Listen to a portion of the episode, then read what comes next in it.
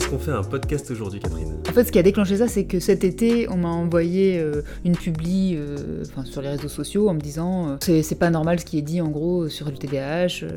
et puis, c'était pas la première fois qu'on me posait cette question parce que il y a eu notamment un podcast d'une une psy d'orientation analytique qui disait que, entre guillemets, ça n'existait pas. et donc, voilà, ça fait plusieurs fois qu'on me demande mon opinion sur des choses qu'on peut voir sur les réseaux sociaux. il faut pas donner de médicaments. Si au contraire il faut en donner, euh, le TDAH euh, c'est une maladie, non ça n'est pas une maladie, euh, il y a un surdiagnostic, enfin voilà, tout un tas de choses qu'on peut voir sur les réseaux sociaux. Le TDAH serait aussi au centre presque d'un complot économique et politique, avec des laboratoires pharmaceutiques. Pour certaines, enfin complot je sais pas, mais en tout cas effectivement il y a des arguments sur bah, le capitalisme des entreprises qui produisent les médicaments. Donc voilà, je me suis dit, bon, c'est le bon moment pour, euh, pour ça, puisque cet été, du coup, j'ai écouté le fameux podcast qu'on m'avait envoyé, et donc j'ai pas tout à fait compris que la personne disait, enfin pour moi, elle dit pas que ça n'existe pas. Enfin voilà, on va décrire ce on qui va, On va, on va en parler spécifiquement de ce podcast. Moi aussi, je l'ai écouté, donc on donnera notre avis tous les deux. Voilà, je trouvais que c'était intéressant que tu l'écoutes aussi, parce que du coup, moi j'ai une vision pro, et puis aussi, euh, comment on dit, en, en tant que porteuse d'un TDAH, et toi, tu as une vision de quelqu'un qui de néophyte, hein, de néophyte sur la question, donc ça peut être aussi intéressant d'en discuter. Donc voilà, je me suis dit c'est le bon moment, et puis ça va être complémentaire avec un podcast qu'on a déjà fait, euh, c'était avec euh, ma collègue Lauralie Hébert, qui elle est neuropsy, qui fait euh, passer des bilans pour le TDAH, donc je travaille en collaboration avec elle vraiment là-dessus, quand je, moi je lui envoie des patients, et elle, elle m'envoie aussi des patients pour qu'on travaille ensemble. Voilà, c'était un podcast sur le, le diagnostic. Voilà, comment on fait le diagnostic, et puis surtout les difficultés du diagnostic, et comment parfois il est plus ou moins bien fait, etc. Donc si vous voulez vraiment en savoir plus. Euh, euh, nous, on va pas redétailler ça dans ce podcast-là. Ici, on va vraiment vous parler de, ces polémiques et comment on fait pour bien la comprendre, en fait, finalement. Euh, qu'est-ce qui est vrai, pas vrai. Quels sont les enjeux aussi. Et quels sont les enjeux, voilà. Ok, alors moi j'ai besoin, avant qu'on commence, que, que, tu me fasses un petit rappel, et peut-être qu'il y a des auditeurs aussi qui sont comme moi et qui ne savent pas exactement qu'est-ce que c'est qu'un TDAH. Est-ce que tu pourrais faire un petit brief rapide, histoire qu'on parte à peu près sur les mêmes bases? Donc le TDAH, ça, ça veut dire trouble déficitaire de l'attention, et avec ou sans hyperactivité. C'est pour ça des fois on peut voir TDA tout seul, trouble déficitaire de l'attention, TDA slash H. Et puis parfois c'est euh, parce que c'est avec ou sans hyperactivité. On peut avoir un trouble de l'attention euh, sans hyperactivité. Et puis de toute façon, il y a plusieurs types de troubles de, l'attention. Mais dans le TDAH, le trouble de l'attention, il est ce qu'on appelle neurodéveloppemental. Donc ça veut dire que globalement, il vient d'une période où la construction de notre cerveau s'est faite euh, d'une manière statistiquement différente de la plupart des gens. Et donc notre système, alors notamment dopaminergique, donc des, substances qui, sont liées notamment à la motivation, motivation qui nous motive à faire un certain nombre de choses, mais ça, ça fonctionne pas bien, il y a un déficit d'attention, euh, il y a un déficit de dopamine, euh, et donc le cerveau a besoin de rechercher de la dopamine. Donc on a des patients qui sont euh, sujets aux addictions notamment, justement pour aller chercher cette dopamine, et qui parfois bah, ont une intolérance à l'ennui, parce que du coup, bah, ça manque encore plus de dopamine, et donc les symptômes qu'on peut retrouver, c'est notamment bah, une régulation émotionnelle qui est difficile, un focus attentionnel qui est complexe, parce que c'est pas, contrairement à ce que le nom indique, c'est pas un trouble dans lequel on peut pas se concentrer. On peut, quand même, euh, on peut quand même avoir un focus. Euh, on peut se concentrer, mais dans des conditions un peu drastiques, c'est-à-dire qu'il faut, euh, comme c'est des personnes qui sont très distractibles, leur cerveau a du mal à faire la différence entre j'ai une distraction qui est normale et après je reste focus sur cette distraction au lieu de revenir à, ce que j'étais. En fait, c'est un problème de contrôle de ton attention. Hmm. Tu la contrôles pas bien, elle est un peu aléatoire et elle nécessite un certain nombre de, comment dire, de, de, mise en œuvre. Ça, voilà, parfois, il faut que tu aies besoin d'avoir un casque anti bruit, euh, il faut que tu aies visuellement, euh, ce soit du blanc devant toi pour pas que tu puisses être. Euh, voilà, et puis bon, les réseaux sociaux pour les personnes avec un TDAH, c'est un, gros, un sacré défi. Donc voilà, c'est des personnes aussi qui peuvent être impulsives puisque la régulation émotionnelle est, se fait moins bien. Et, donc, quand il y a quelque chose qui te vient en tête, par exemple, il faut absolument que tu le dises. C'est pour ça que c'est des gens qui hmm. peuvent couper la parole facilement. voilà, Je vois, je vois. tu connais des, personnes je, avec... je connais, on verra certainement l'exemple dans le podcast. il y a des personnes qui ont déjà fait le, la critique en disant que parfois je te coupais la parole, bah, sachez que c'est déjà euh, un défi. Bon voilà, en gros. Et donc, comme c'est un trouble neurodéveloppemental, euh, ça ne se traite pas, c'est-à-dire qu'il n'y a rien qui peut faire que le cerveau changerait par rapport à ça, alors que dans d'autres troubles de l'attention, c'est possible de modifier et que du coup on n'est plus du tout les éléments à l'origine de ça.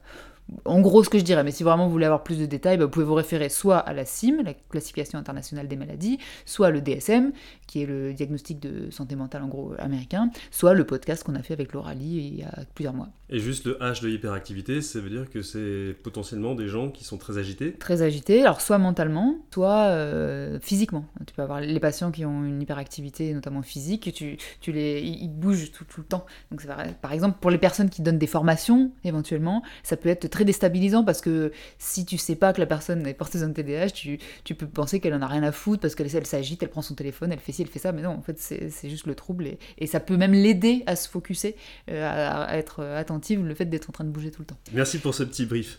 Euh, alors maintenant, on va parler vraiment de la polémique. Euh, moi, j'aimerais savoir quelle est la polémique et comment est-ce qu'elle est apparue aussi? Est-ce que tu peux nous en dire plus? Alors, ce Comment elle est apparue euh, Je dirais que c'est, ça peut être possiblement lié à ce qui se passe aux États-Unis, où il semblerait qu'il euh, y ait effectivement des éléments économiques euh, qui, jouent beaucoup sur la, comment le diagnostic. Il paraît qu'il y a un surdiagnostic aux États-Unis. Si vous voulez approfondir cette question-là, bah, on vous met des, articles en description. et que du coup, il y a des gens qui réagissent à ce surdiagnostic parce que bah, du coup, dans une partie des cas, on donne des médicaments et notamment aux enfants. Et euh, on maîtrise pas bien les effets secondaires à long terme. Pour l'instant, il y a tu peux lire des études qui disent qu'il y a des effets secondaires absolument euh, délétères qui sont gravissimes et donc il faut absolument pas donner aux enfants des médicaments. Euh, donc sont, c'est le la, molécule c'est le méthylphénidate, donc ça ressemble aux amphétamines. Et ça, euh, concrètement, c'est euh, la ritaline euh, La ritaline, le Concerta, ce genre de choses. Donc voilà, il y, a des grosses polémiques aux États-Unis sur ce médicament. Donc des personnes qui disent c'est très grave ce qui se passe, il faut pas en donner. D'autres qui disent mais non, en fait, dans certaines études, finalement, les effets sont même, même pas si intenses que ça, c'est pas si grave que ça. Donc voilà, donc je pense qu'il y a une partie de la polémique qui vient de là, qui vient de la réaction à. Alors si je refais le, point de ce que j'ai compris, tu me corriges si, si je dis des bêtises. Les entreprises pharmaceutiques elles découvrent des molécules, et comme bah, forcément elles ont besoin aussi de gagner de l'argent, et eh bien ensuite, une fois que la molécule est créée, eh bien il faut leur trouver une utilité. Et c'est à ce moment-là qu'ils cherchent hein, finalement une utilité, et quelque part, ils inventent, euh, entre guillemets, un trouble. Euh, Alors en tout cas, dans le podcast euh, sur la critique du TDAH, c'est ce que dit euh, la psychologue, qui est d'orientation psychanalytique, et ça a son sens, on en parlera après. Je pense vraiment que c'est une donnée à avoir en compte, c'est-à-dire qu'on a lié là-dedans des entreprises qui fonctionnent sur la base du capitalisme, donc c'est-à-dire qu'ils doivent être rentables, et la santé, c'est-à-dire que tu as un médicament, et bah, on, voudrait pouvoir se dire qu'on ne donne un médicament qu'aux personnes qui en ont vraiment besoin. donc effectivement, chez certaines personne. En fait, il y a un parti pris qui dit, mais en fait, ce capitalisme, il fait qu'en fait, on veut absolument vendre ces médicaments. Alors, c'est pas propre pour le coup à la ritaline, hein, c'est le cas pour tous les médicaments finalement euh, euh, qui seraient produits parce que ce sont des entreprises qui doivent être dans la rentabilité. Et donc, euh, bah, ça fait partie effectivement de, la polémique de dire. Mais c'est pas normal, on ne devrait pas être avoir des entreprises comme ça quand il s'agit de médicaments. Et parce qu'en plus, ça influence la pratique des psychologues. C'est-à-dire qu'une fois que, une fois que le, besoin a été créé, eh bien, les psychologues, euh, bah, ils utilisent par exemple le terme TDAH et ça rentre aussi dans, dans les diagnostics de santé mentale, comme la CIM et le DSM.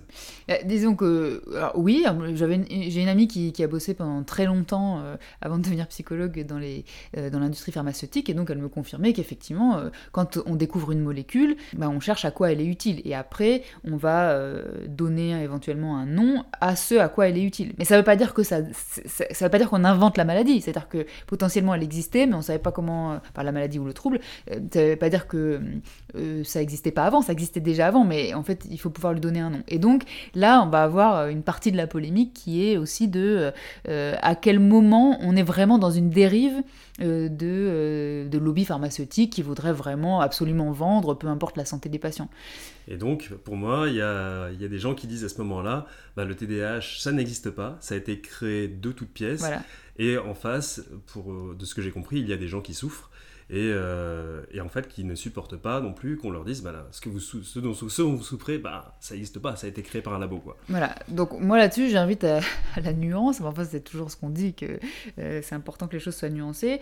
Euh, bien sûr, ça me paraît être une réalité qu'il y a des enjeux économiques, et puis en plus le diagnostic, notamment aux États-Unis, il ouvre droit à des aides financières parfois, alors notamment pour travailler moins par exemple, parce que ben, si tu as des problèmes à te concentrer, si ça te crée des problèmes sociaux aussi potentiellement, tu peux aussi souffrir de psychophobie Quand tu as un diagnostic, il y a des gens qui peuvent te dire, oh là là, ça y est, euh, non, on n'a pas envie de, travailler avec cette personne, etc. On va te mettre au placard, par exemple. Enfin, enfin tu as quand même pas mal d'enjeux à avoir ce, ce, diagnostic. Donc, ça aussi, c'est important.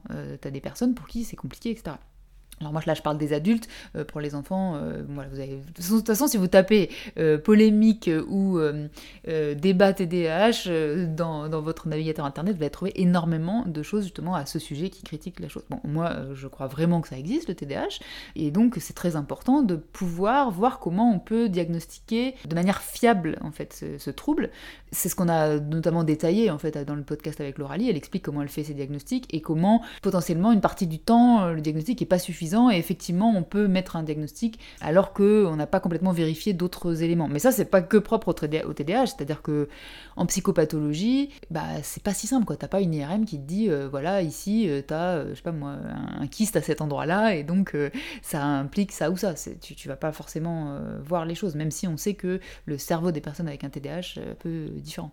Donc voilà, il y a des choses à prendre en compte. maintenant dans le podcast en question, elle disait en fait le, TDAH c'est très rare et la plupart des troubles de l'attention seraient des troubles psychopathologiques, donc qui viendraient, alors euh, comme c'est une personne qui fait la psychanalyse, elle va dire que ça vient de fixation à certains âges, euh, ou d'un conflit interne euh, qui s'exprime par le trouble de l'attention. Je sens pas une conviction extrême. Bah moi je non, je, c'est vrai que ça fait partie des choses en psychanalyse qui pour moi n'ont pas de sens. donc voilà, ça, ça ce sont des façons de voir les choses. voilà, pour moi, euh, les, d'autres troubles de l'attention, par exemple, on sait que dans la dépression, on a des troubles de l'attention, bah, c'est lié au fait aussi que quand tu as euh, des éléments, euh, notamment émotionnels, intenses à l'intérieur de ton cerveau, il a moins d'énergie pour d'autres choses, notamment cognitives. Donc l'attention, bah, effectivement, si tu es focus sur autre chose, ton attention pour, je sais pas ce que te dit ton interlocuteur, bah, va être, c'est juste moins disponible. Moi, je ne considère pas du tout que c'est lié à une fixation, un complexe de Deep ou des choses comme ça. Mais bon, voilà, ça c'est la théorie en psychanalyse. Donc, euh, là-dessus, moi, je suis pas compétente pour savoir si ce serait rare ou pas. J'en suis pas si sûre que ça, parce que j'ai des patients euh, dont pour moi j'ai le sentiment qu'ils ont vraiment un TDAH, donc un trouble neurodéveloppemental, parce que tu retrouves un certain nombre de choses dans leur histoire, euh, dans leur fonctionnement, et, puis surtout la manière dont travaille l'Oralie justement pour faire ces diagnostics de manière assez précise m'a complètement convaincue. Donc pour moi oui, ça, ça existe. Je suis par contre, je suis aussi d'accord de dire que il y a des troubles de l'attention qui ne sont pas du TDAH. D'ailleurs, la semaine prochaine, on va en parler, puisque le psychobook du mois de juillet-août, c'était justement sur ce sujet, et donc je vais faire une vidéo là-dessus pour expliquer euh, bah, qu'est-ce que c'est l'attention vraiment, et comment elle peut être troublée, et quels sont les différents troubles, et comment ça se manifeste, etc. Donc oui, c'est vrai, il y a d'autres troubles qui sont des troubles de l'attention qui ne sont pas du TDAH, mais le TDAH, euh, ça existe. Et pour moi, dans le podcast, elle ne dit pas que ça n'existe pas.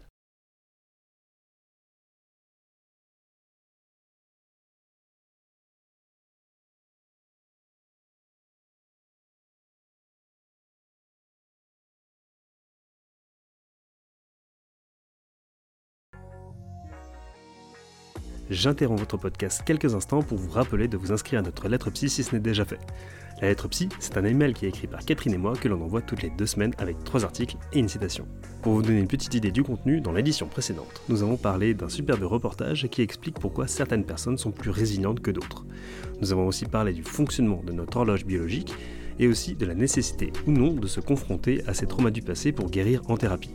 L'inscription à la lettre psy se fait en quelques secondes sur notre site internet catherinepsy.com et je vous laisse en lien en description de ce podcast. Et maintenant, retour à notre épisode. Alors en revanche, ce qui est, ce qui est, ce qui est reproché aussi au, au, TDAH, c'est un peu le terme qui serait finalement un peu fourre-tout. Est-ce que pour toi c'est quelque chose de, de, réaliste de dire que bah, c'est un, peu, vague ce terme de TDAH. Moi je trouve pas que c'est vague, ça décrit bien ce que c'est.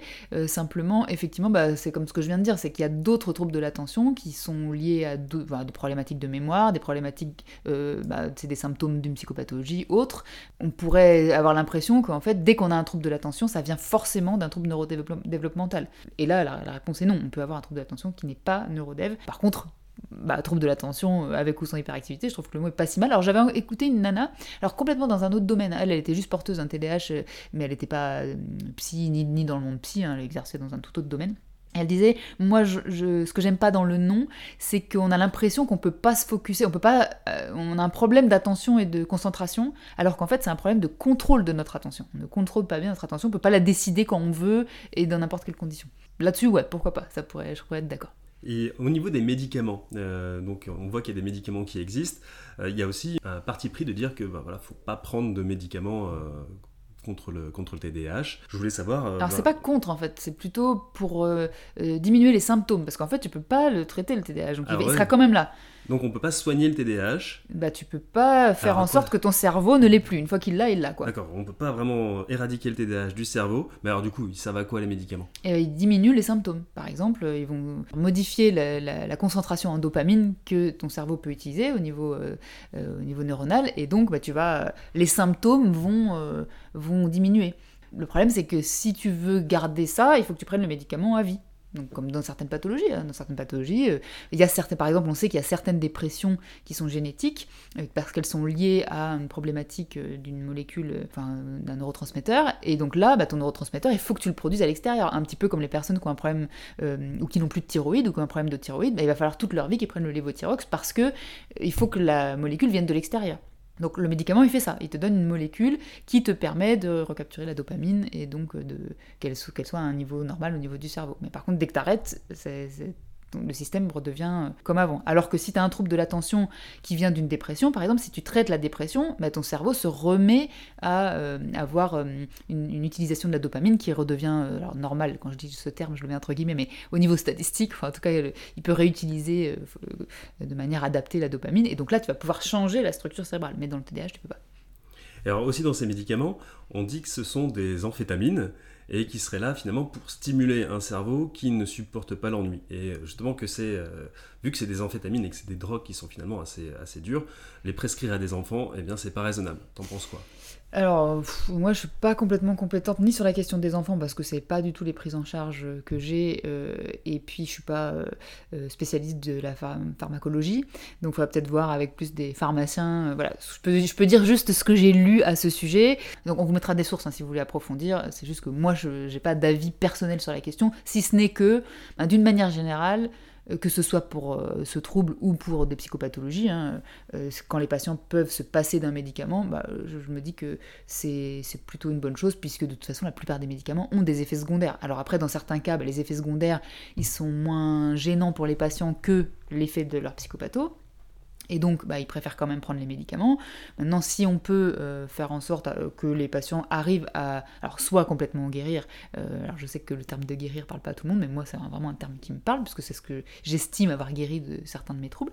et donc, enfin, mais, ça peut être traité ou être en rémission, enfin peu importe, et qu'ensuite ils ont plus de médicaments, bah, je me dis que du coup on, évite les effets secondaires que absolument tous les médicaments ont. Ça n'existe pas un médicament sans effets secondaires. Ça vraiment, vous pouvez parler avec les médecins ou les, psy, enfin, les pharmaciens, ils disent tout ça. Donc là-dessus, je me fie à, ce qu'ils disent. Donc du coup, je préfère, quand c'est possible, ne pas donner de médicaments. Maintenant, il y a des situations dans lesquelles ça n'est pas possible. Il y a des gens, euh, ça impacte tellement leur vie qu'ils euh, sont obligés. J'ai des patients, franchement, sans, euh, sans le médicament, je veux dire, ils ont trop de problèmes, ils peuvent pas travailler parce qu'ils ont trop de problèmes relationnels notamment. Puis ils se mettent en danger parfois, parce qu'ils sont un peu tous azimuts dans leur tête, sont hyper agités. Donc ça va vraiment dépendre des situations. je peux pas dire, il faut pas à, personne en donner ou à tout le monde en donner. Je pense que ça dépend des situations. Et si on peut éviter, ça me paraît euh, plutôt bien. Après, sur les effets secondaires, ce que j'ai pu lire, c'est que les effets secondaires, à long terme en tout cas, on n'est pas complètement aware de savoir exactement ce que ça, ce que ça donne. Euh, et puis surtout, a priori, alors j'ai entendu des choses contradictoires. Il y a des personnes qui disent, ben, de toute façon, si on donne de la ritaline à des patients qui n'ont pas de TDAH, ça fera rien et d'autres écrits qui disent bah si euh, en fait on a une épidémie de prescription de Ritaline aux États-Unis euh, les patients ils arrivent euh, en demandant de la Ritaline parce que ils veulent se pouvoir se concentrer pour un examen pour un truc comme ça. Oui il y avait pas mal d'étudiants justement qui, a priori il y aurait ça. Donc qui chercheraient à, à, se procurer ce genre de molécules voilà j'ai pas lu les études en, détail puisque de toute façon je suis tellement pas du milieu que je suis pas vraiment en capacité de les comprendre très bien. Mais voilà du coup j'arrive pas à savoir si les, médicaments fonctionnent sur des personnes qui n'ont pas un TDAH. Euh, voilà, je ne suis pas compétente sur la question. Alors maintenant, j'aimerais qu'on revienne sur euh, finalement le podcast qui nous a fait réagir, parce qu'il y a eu un podcast. Ah, enfin, moi, il m'a- en fait, si je l'avais écouté toute seule, je suis pas sûre que j'aurais réagi tant que ça.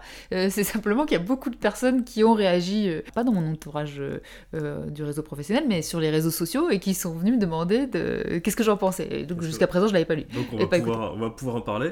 Et euh, donc ce podcast s'appelle Critique du TDAH. On vous mettra le lien en description parce que je pense que c'est important que vous l'écoutiez. euh, Et vous puissiez vous aussi voir que. Voilà. Voilà, parce que bah, il est intéressant, euh, il peut faire réagir et en tout cas, euh, et en tout cas voilà, que vous sachiez bien de, de quoi on parle. Voilà. Alors moi, je suis pas psychologue. Euh, j'ai trouvé hyper intéressant. Pourquoi? Alors pourquoi? Bah Déjà parce qu'il y avait plein de sources qui, étaient, qui ont été citées. Et donc ça, je trouvais euh, ça hyper intéressant et quelque part, bah, ça m'a mis un peu en confiance. Et euh, venant d'un psychologue, d'avoir des sources, et ben, ça apporte du poids et de la, de la force à- aux arguments. Alors ça, je trouve que c'est très intéressant ce que tu dis parce qu'effectivement, quand tu as des sources euh, dans, dans une publication, quelle qu'elle soit, euh, ça, ça, ça fait sérieux. Euh, Ah oui, pour moi, ça, vraiment, ça m'était... euh, Même si on va pas les lire, parce que je suppose que t'es pas allé les lire. non, je ne suis pas allé les lire, effectivement. Par contre, moi, j'y suis allée. Et c'est intéressant parce que, en fait, c'est des sources qui sont, qui disent toutes la même chose. Et, hum, ça, bah, ça pour moi, ça suffit pas. C'est-à-dire que je suis d'accord avec toi, c'est intéressant qu'elle les ait mises parce que justement, on peut aller les consulter. Et donc moi, ça m'a intéressé d'aller voir ce qui se disait. Mais pour moi, quand on a des sources qui vont tous dans le même sens, en tout cas c'est ma manière de, de pratiquer mon esprit critique, et ben, je vais toujours sur Internet voir, je veux savoir ce que disent les sources qui disent l'inverse. Et Mm. ça, ça aurait été intéressant, je trouve, qu'elle puisse aussi dire, bon bah voilà, tout ça c'est mon point de vue, parce que notamment c'est un point de vue psychanalytique qu'elle a, parce que c'est sa pratique. Et donc effectivement, elle, reflète bien euh, que euh, le, camp psychanalytique dans la polémique pense ou, dit dans les publications. Ça aurait été, enfin, en tout cas moi, moi qui aime bien plutôt euh, pouvoir me faire ma propre idée dans les débats, je trouve que ça aurait été intéressant qu'elle mette aussi des, des éléments contradictoires, quoi, parce que pour moi les choses sont pas noires ou blanches, surtout quand il s'agit de psychologie. Juste, je fais une petite parenthèse. Cette question de psychologie pour le TDAH, elle se pose vraiment. Euh, le TDAH, il est dans la classification internationale des maladies. Donc ça veut dire qu'on considérerait que ce serait une maladie. Il est dans le DSM, ça veut dire qu'on considérerait que ce serait un problème de santé mentale, donc ce serait psychologique ou psychiatrique. Euh, pour moi, en fait, c'est ni l'un ni l'autre. Ça n'a rien à faire là. Euh, c'est pas une maladie, c'est un trouble neurodéveloppemental, donc c'est-à-dire au moment de la construction du cerveau, donc ça fait partie en fait de la construction de notre personnalité. Et simplement, il est statistiquement euh, en termes statistiques, il, y a moins de gens qui ont un TDAH que des gens qui ne l'ont pas. Mais je suis pas sûre que ce soit une maladie, c'est juste un certain type de fonctionnement, euh, de même que, euh, je sais pas, il y a peut-être des gens qui sont un peu plus sensibles euh, à certaines choses, euh, il y a des gens qui... Enfin, dans la construction de ta personnalité, il y a quelque chose qui, s'est fait comme ça, quoi. Donc pour moi, c'est ni une maladie, ni même une problématique psychologique ou psychiatrique. Et d'ailleurs, quand j'ai des patients qui ont un TDAH, pourquoi moi je les envoie faire un bilan Enfin, je leur propose, hein, je, je, leur dis pas faut absolument le faire, mais parce que je trouve que c'est intéressant pour la prise en charge, nous, en psychothérapie, parce que si c'est un TDAH, si on considère que c'est un TDAH, on va travailler à faire des adaptations puisque tu peux pas le traiter. On va dire bah ok, je vais organiser euh, ma vie euh, pour que bah, les symptômes soient me dérangent pas dans ma vie de tous les jours. Mais si par contre c'est pas un TDAH, eh ben, on va penser qu'on va pouvoir traiter la chose. Et donc moi en psychopathologie, en psychothérapie, je vais pas travailler de la même manière. Mais si c'est un TDAH, moi je vais plus, je vais arrêter de travailler ça en fait. Je vais juste aider la personne à s'accepter avec ça. De même qu'elle pourrait s'accepter, moi je sais pas, moi avec d'autres traits de personnalité, comme la susceptibilité, une impulsivité qui viendrait pas du TDAH, tu vois. Et donc euh, déjà pour moi ça c'est un sujet, cette histoire de, de mettre ça dans euh, le DSM et la CIM, ben moi, pour moi ça n'a rien à faire là, nous on ne traite pas ça en fait en psychothérapie. Voilà, donc juste cette petite parenthèse. Alors ouais, au niveau des, sources, en revanche, j'ai- j'y ai pensé après parce qu'il fallait que je prépare le podcast, mais euh, sur le coup, ça m'a pas choqué. Mais euh, finalement, quand euh, la personne cite des livres, bah, je me dis qu'il y a une sorte de dilution de la source. Parce que pour moi, un livre, il y a forcément un parti pris comparé à la source brute d'une étude scientifique à laquelle on peut se référer.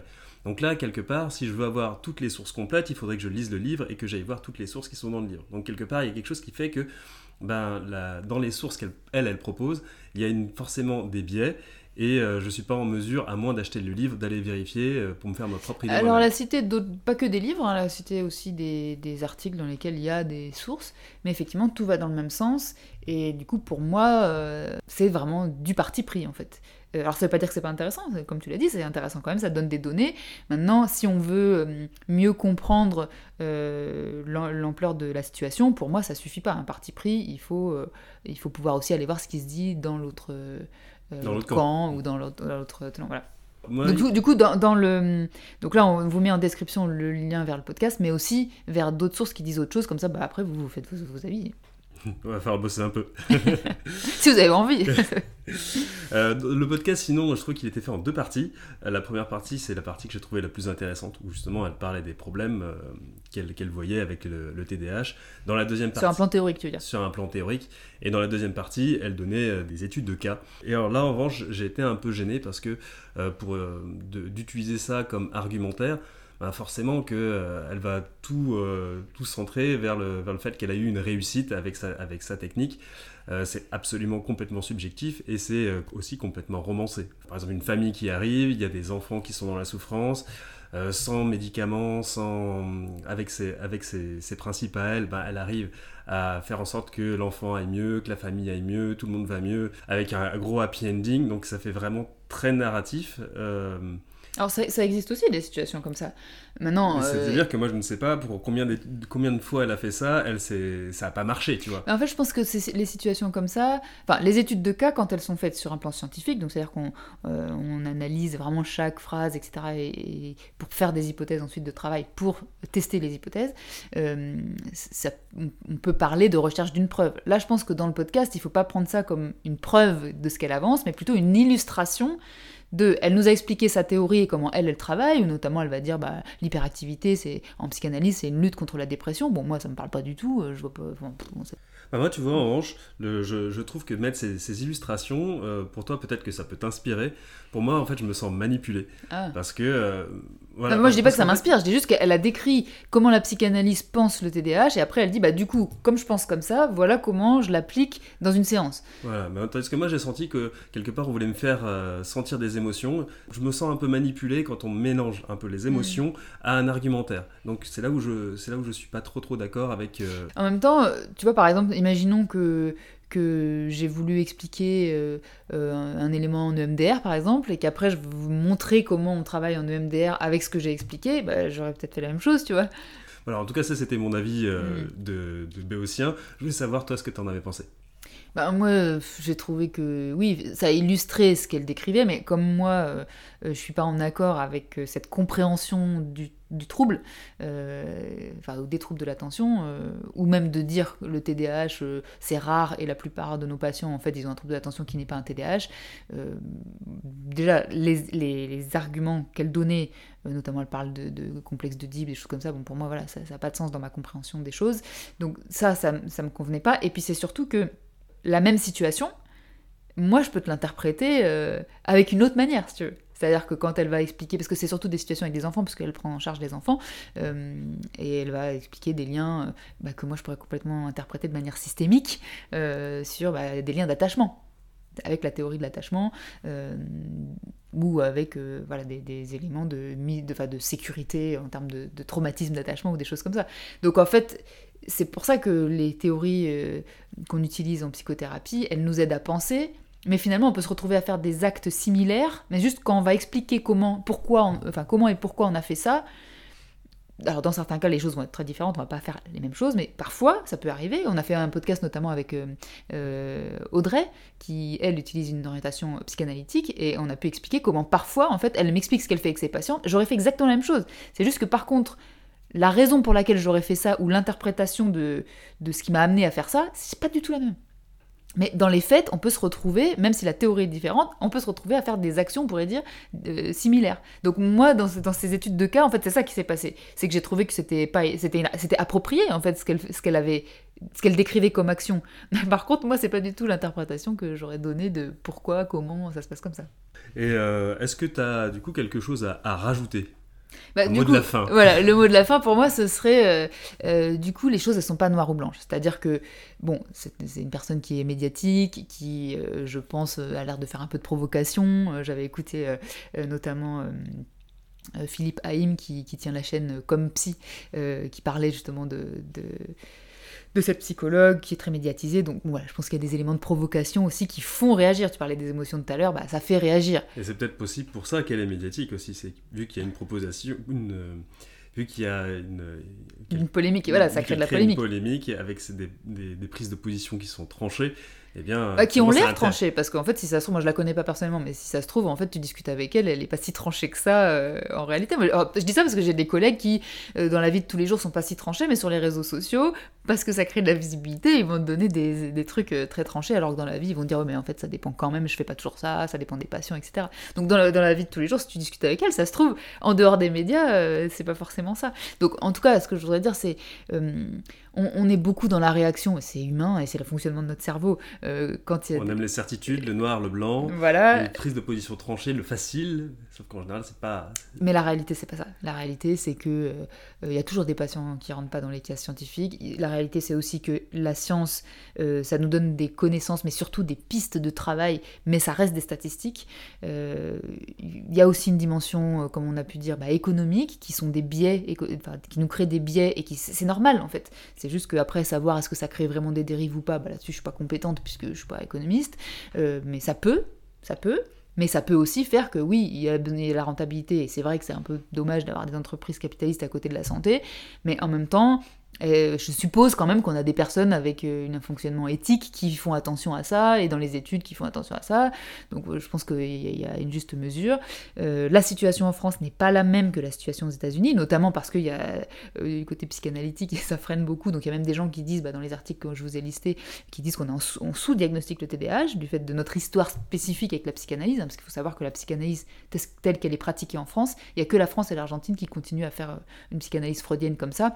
Les anglo-saxons qui font de la psychanalyse sont beaucoup plus euh, dans ce qu'on appelle la relation d'objet. Euh, c'est une autre euh, faut lire Searles pour ça, c'est intéressant aussi, c'est une autre psychanalyse. Donc ça se compare pas complètement. Donc voilà, le message c'est la nuance est de mise. ça, peut être bien si on réagit pas au quart de tour à ce que disent les gens en se disant tout de suite, bah, soit les gens sont complètement cons, idiots et, et, voilà, il faut les mettre de côté, ou bien ces gens sont fantastiques, géniaux, et tout ce qu'ils disent est vrai, quoi. En fait, euh, euh, c'est important d'aller bah, regarder les sources euh, des deux côtés, qu'est-ce que ça raconte, et, moi j'ai trouvé en tout cas que après avoir écouté ce podcast et avoir du coup été chercher, parce que c'est ce que j'aime faire, ce qui se disait en face, bah, j'ai trouvé qu'il y avait des gens qui étaient provocateurs des deux côtés, et d'ailleurs il y a un des articles que vous pourrez lire quand vous avez la description, c'est le cas, je trouve, et que ben, au milieu il y a certainement aussi des gens qui cherchent à bien faire et à, continuer la recherche pour que, bah, ce qui est le plus important, c'est que on traite les souffrances de nos patients. Au final, euh, euh, quel que soit d'où ça vient, alors ça peut nous aider à savoir comment on traite, comme je disais tout à l'heure, en thérapie. Mais pour moi, la nuance est hyper important, l'esprit critique c'est hyper important. Aller voir euh, ce que disent d'autres personnes et peut-être, si on peut, je dis pas que c'est toujours facile, même moi ça, m'arrive aussi, malgré que je l'ai dans la tête de pas juger trop rapidement. Bah, si on peut, de prendre un peu du recul. Il y a probablement des choses intéressantes chez tout un tas de gens même s'ils disent le contraire de ce qu'on pense ou ce qu'on ressent. Cet épisode est maintenant terminé. Merci pour votre écoute. S'il vous a plu, n'hésitez pas à lui laisser une note et un commentaire sur votre plateforme de podcast préférée. Déjà, ça nous fera plaisir, mais cela permettra à notre podcast d'être recommandé à d'autres personnes qui pourraient aussi l'apprécier. D'avance, merci beaucoup et à bientôt.